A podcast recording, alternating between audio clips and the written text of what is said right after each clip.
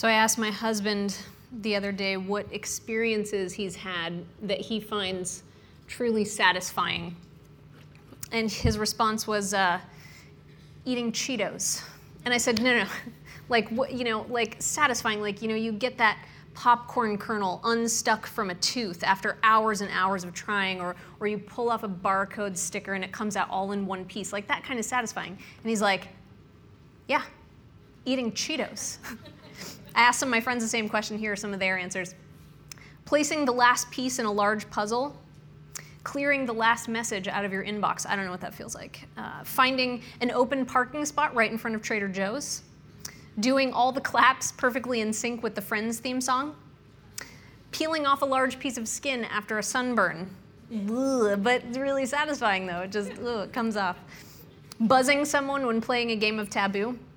Making somebody laugh. Pumping gas and getting it to stop on the exact flat dollar amount. That's really exciting. My husband, someone is into that one. Yes. My husband recently got me a gift that really improved my quality of life. We had, a few weeks ago, we had this infestation of flies where, you know, some trash, a little bit banana peel or something, fell behind the trash bin. We didn't see it. So a few days later, I come home and there's just this explosion of house flies, like, and they're thick, like orcs pouring into Helm's Deep, and I'm like, oh, this is disgusting. So I asked Rob, can you get us a fly swatter? He's like, yeah, sure.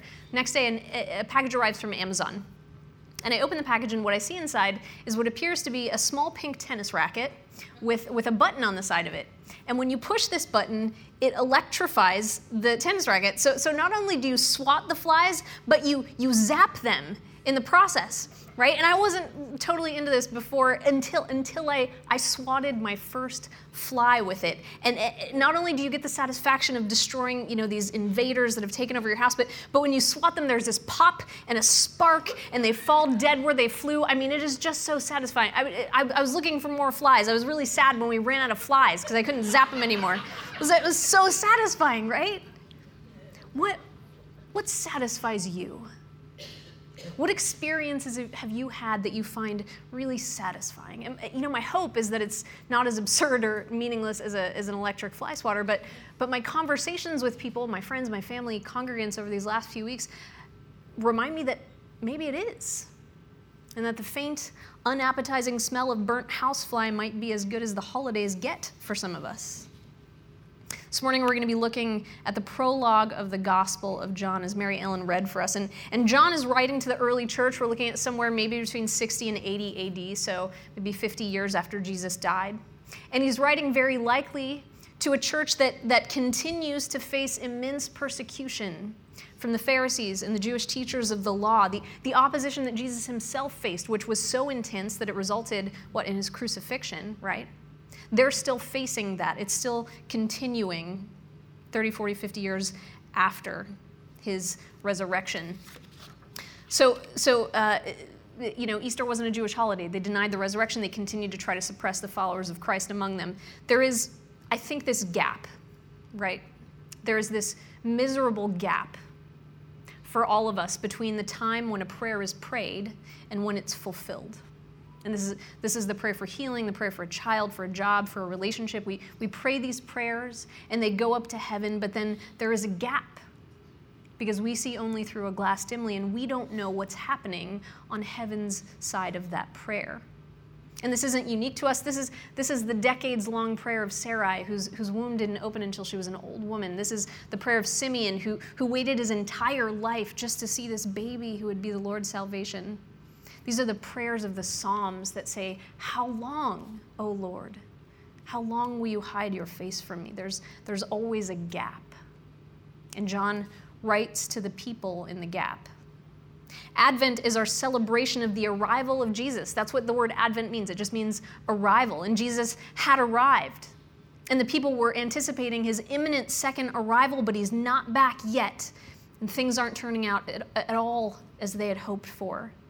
And the weight has left them feeling deeply dissatisfied. And maybe they're beginning to question, you know, did this thing that they heard and saw and felt and experienced and worshiped, was it actually real? And is it still worth following? They're in the gap.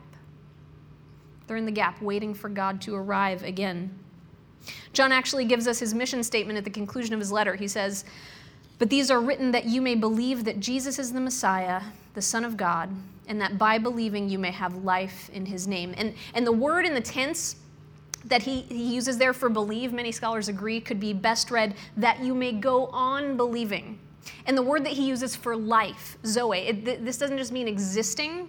This means full, deep, abundant, satisfying life. So John writes, that you may go on believing that Jesus is the Messiah, the Son of God, and that by that believing you may have a full, abundant, deep life in his name. So John writes to his audience and to us with the intention of convincing us that living in the gap doesn't have to mean a lifeless, fretful, miserable existence. Even though we're waiting, even though we're in the gap, we can still experience life. Where are you living in the gap? Where is the gap for you? Where are you living in the space between when the prayer was prayed and when it will be fulfilled? Can you think of it? John has at least three things to say to us there. First, in verse 4, in him was life. Again, that word Zoe, not just existence, but life, full life. In him was life. I like Dale Bruner's translation here. When what has been made was in union with him, there was life. When what has been made was in union with him, there was full, abundant, satisfying life. If you've ever experienced the unfortunate accident of putting diesel into a gasoline engine, you know that you're not going to get very far. Right? You know that diesel is thicker, it plugs up a fuel injectors, the car might start and it might run sluggishly for a little bit, but eventually it's going to die.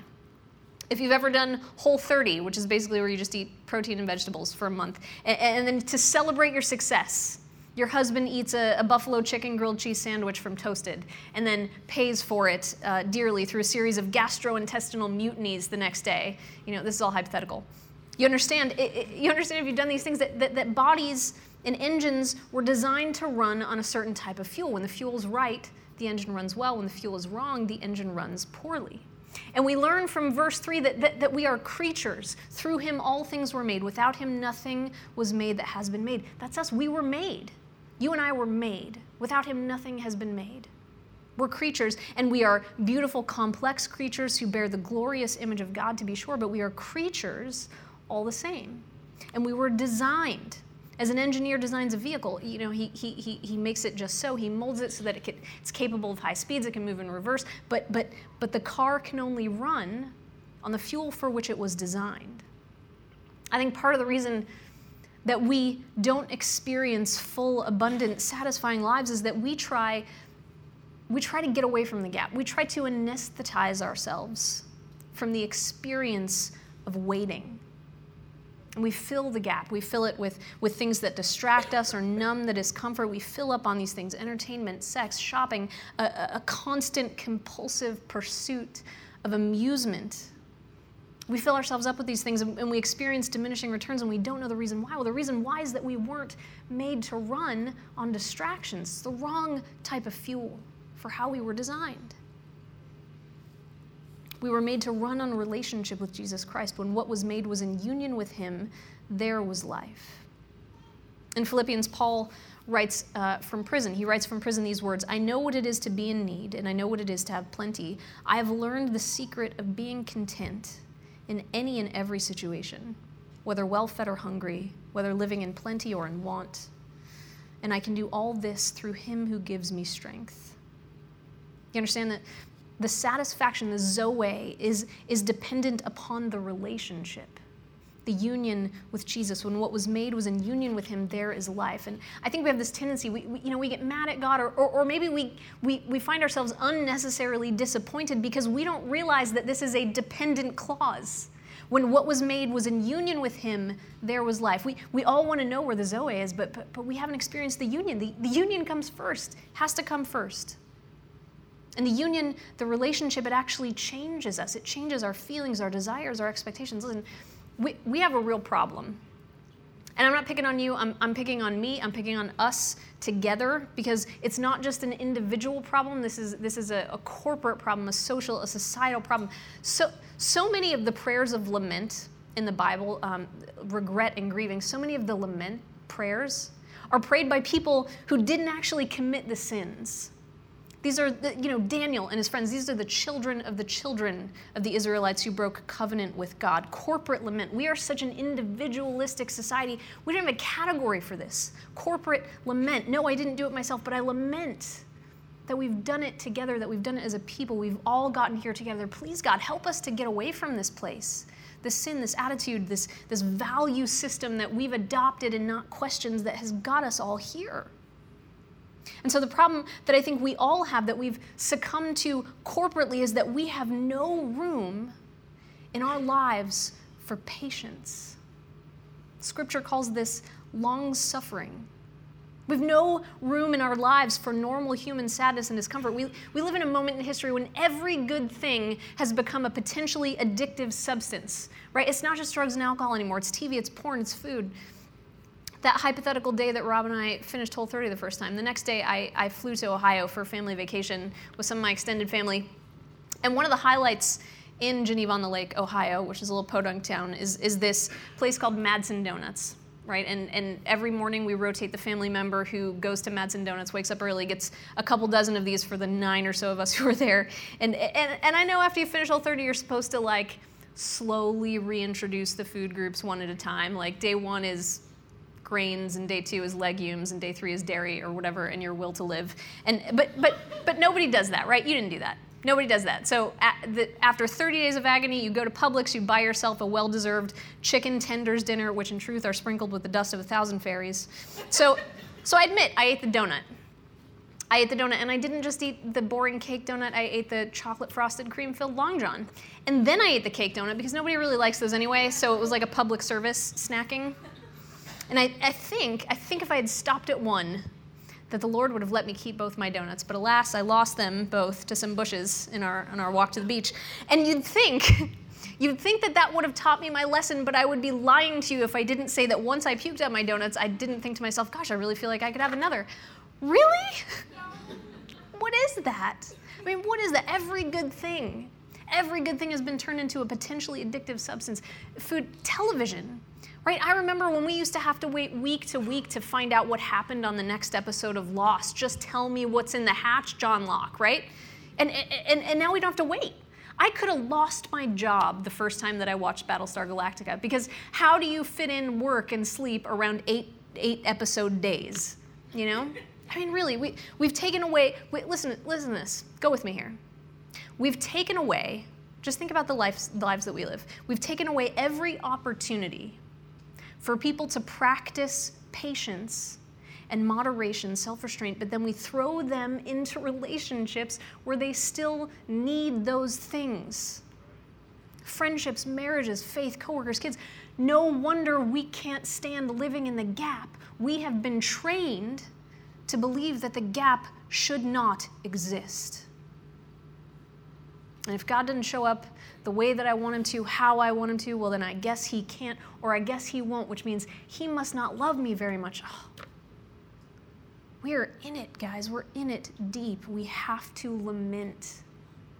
We have to lament this lie that everything must be immediate, or we've been harmed. That everything must be easy, or we've been wronged. We have to lament it. We have to lament that we've accepted it, that we've not questioned it, that now we expect it.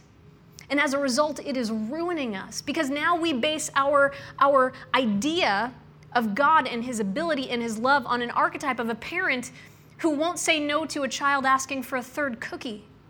Yes, it tastes good, but it's not going to nourish you. Yes, it tastes good, but it's not going to keep you filled.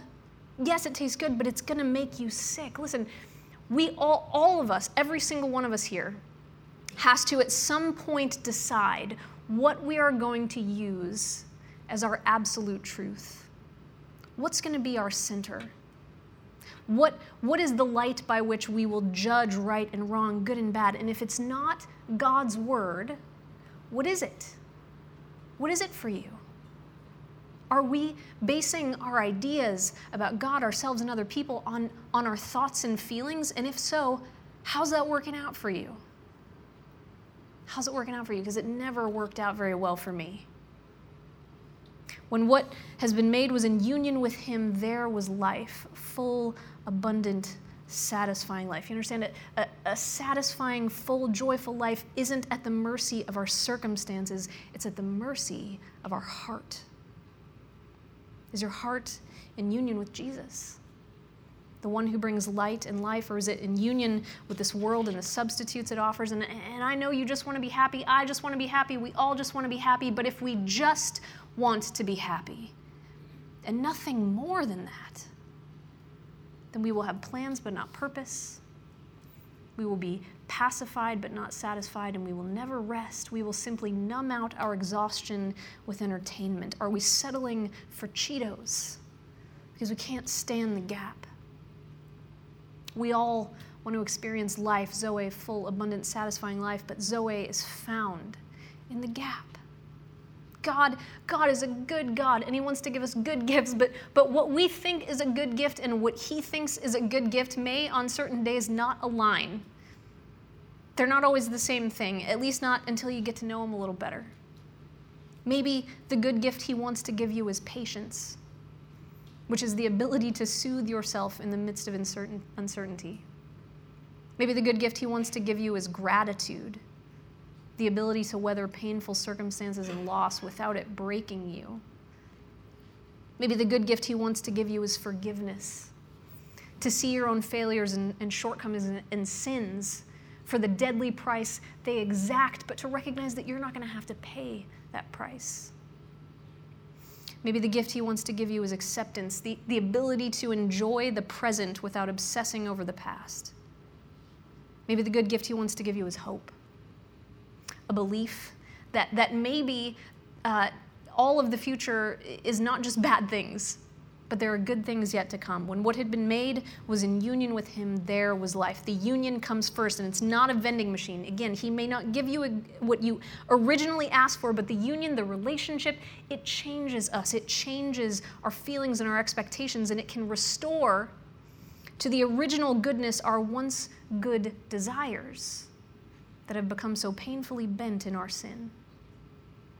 In him was life.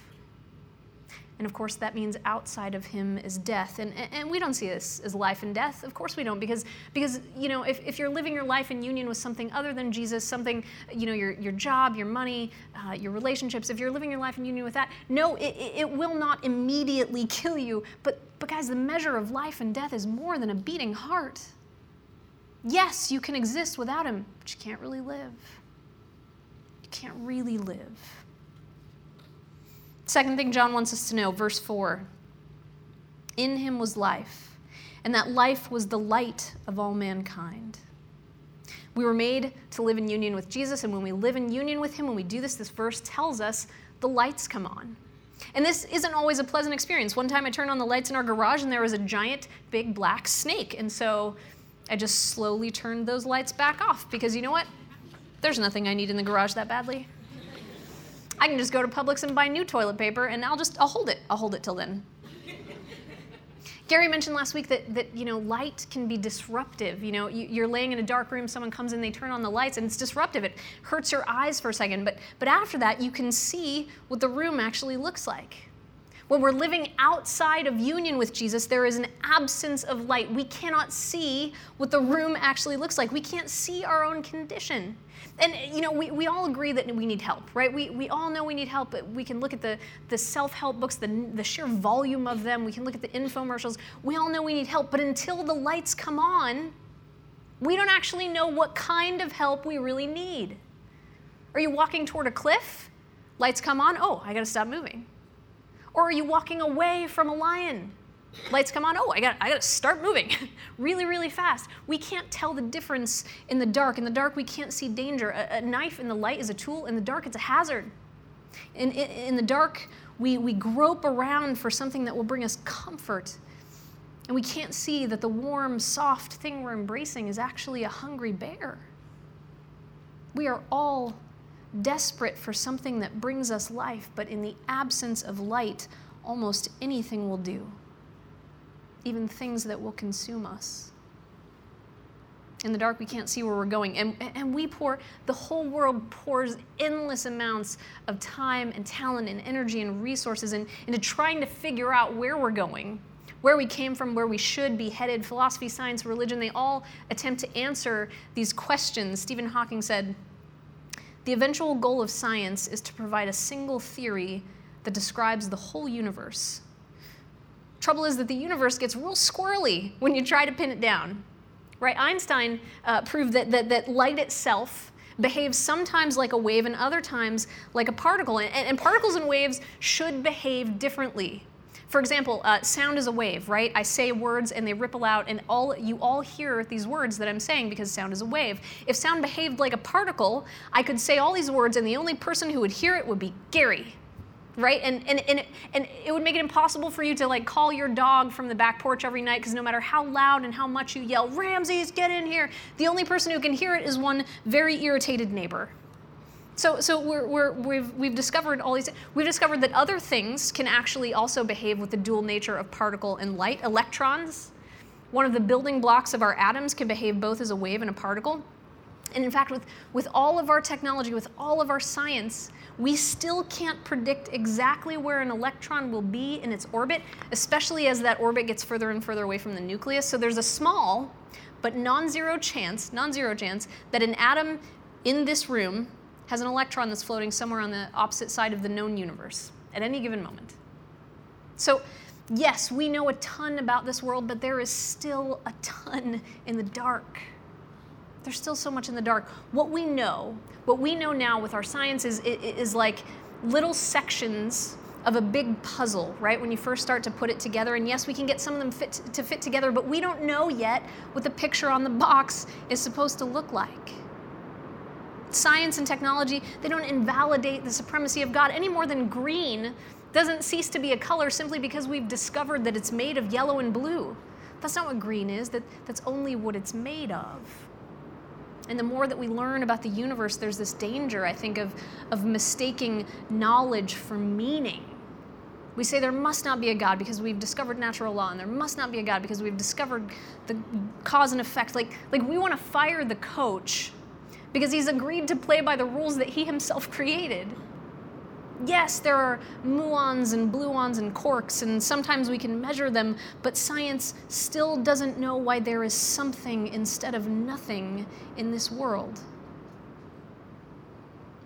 Maybe the universe is so hard to pin down because God doesn't want us to mistake the what for the why. It is in union with Christ that the lights come on and we finally get a glimpse of that picture on the box. If the eventual goal of science is to provide a single theory that describes the whole world, then in the Christian faith, that theory is the person of Jesus Christ. For in him we live and move and have our being, Acts 17:8. Are we in union? Are we in union with the Jesus that holds all things together? Have you met him? He's met you. You're not godless. I can tell by looking at you. You're not godless because he's holding your atoms together. There's no such thing as a godless person because he is too very near each one of us for that to be a possibility. Third thing John wants us to know as we wait in the gap. Verse 5, the light shines in the darkness, and the darkness did not overcome it. I think it's helpful to note that shines is the first present tense verb that we see in the prologue.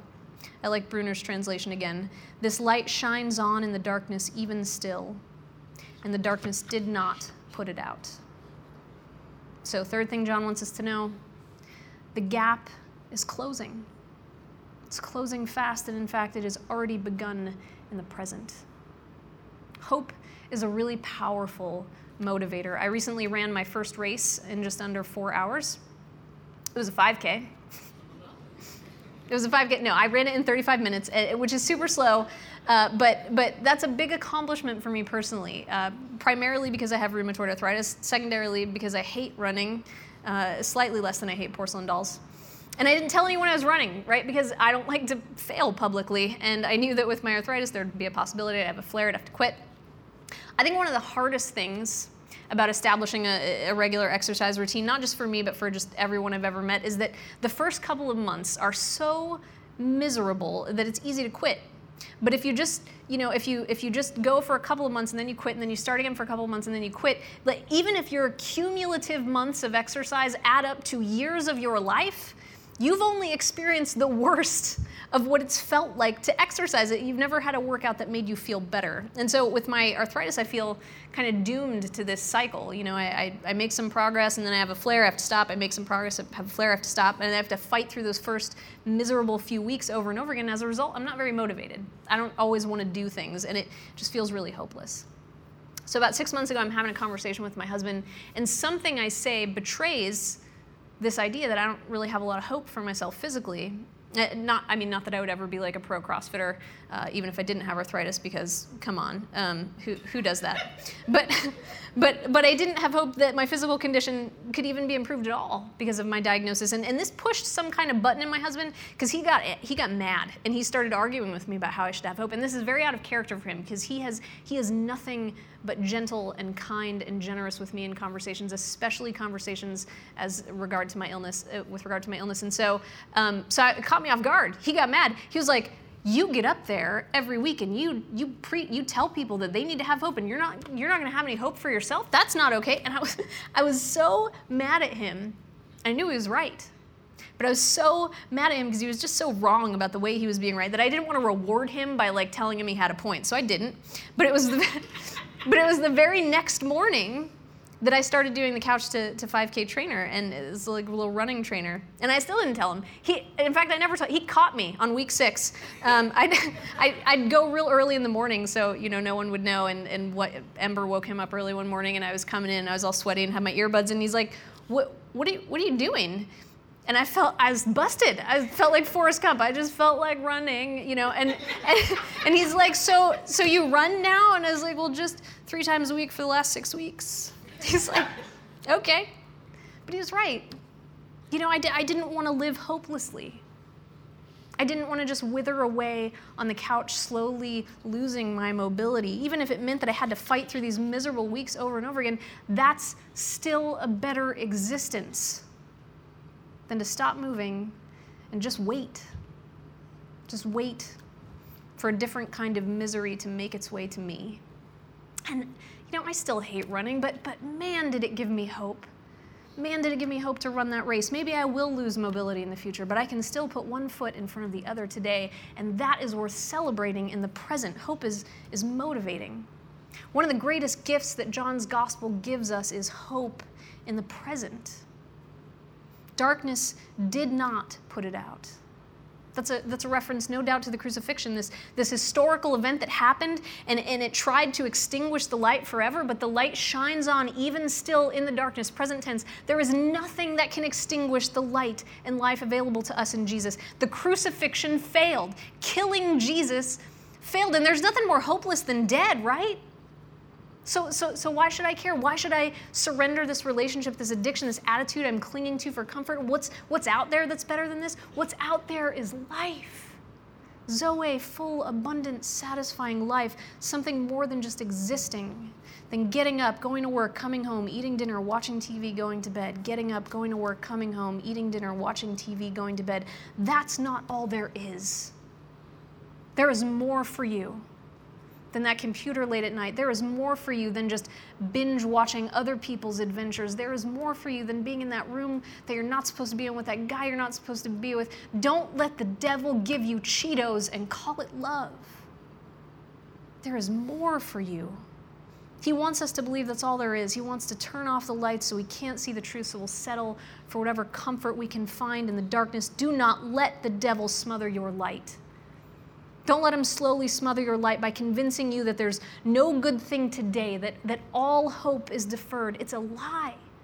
It's a lie that's meant to put out your light, not with a bang, but with a whimper, one small disappointment at a time, to get you stuck worrying about the future, not anticipating it, about how much worse it's going to get. Don't you dare let him. Don't you dare let the devil leverage the pain that he has caused you to keep you away from the God who can make you whole. Don't let him. Not all hope is deferred. Remember, you can still put one foot in front of the other today. Advent is a time where we remember the wait, when the whole world, the cosmos, waited in anticipation for the best thing to arrive. And I'm sorry, guys, but we're stuck here.